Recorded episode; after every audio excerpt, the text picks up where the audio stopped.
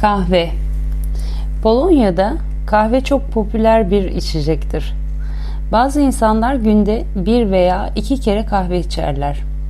Çünkü kendilerini daha zinde hissetmek isterler.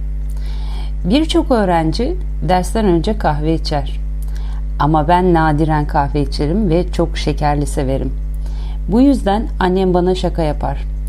Ona göre ben şekerli kahve içmiyorum, kahveli şeker içiyorum. Çok komik. Babam ise Türk kahvesi içmeyi çok seviyor. Ama ben çay içmeyi tercih ediyorum. Her sabah ve akşam çay içiyorum.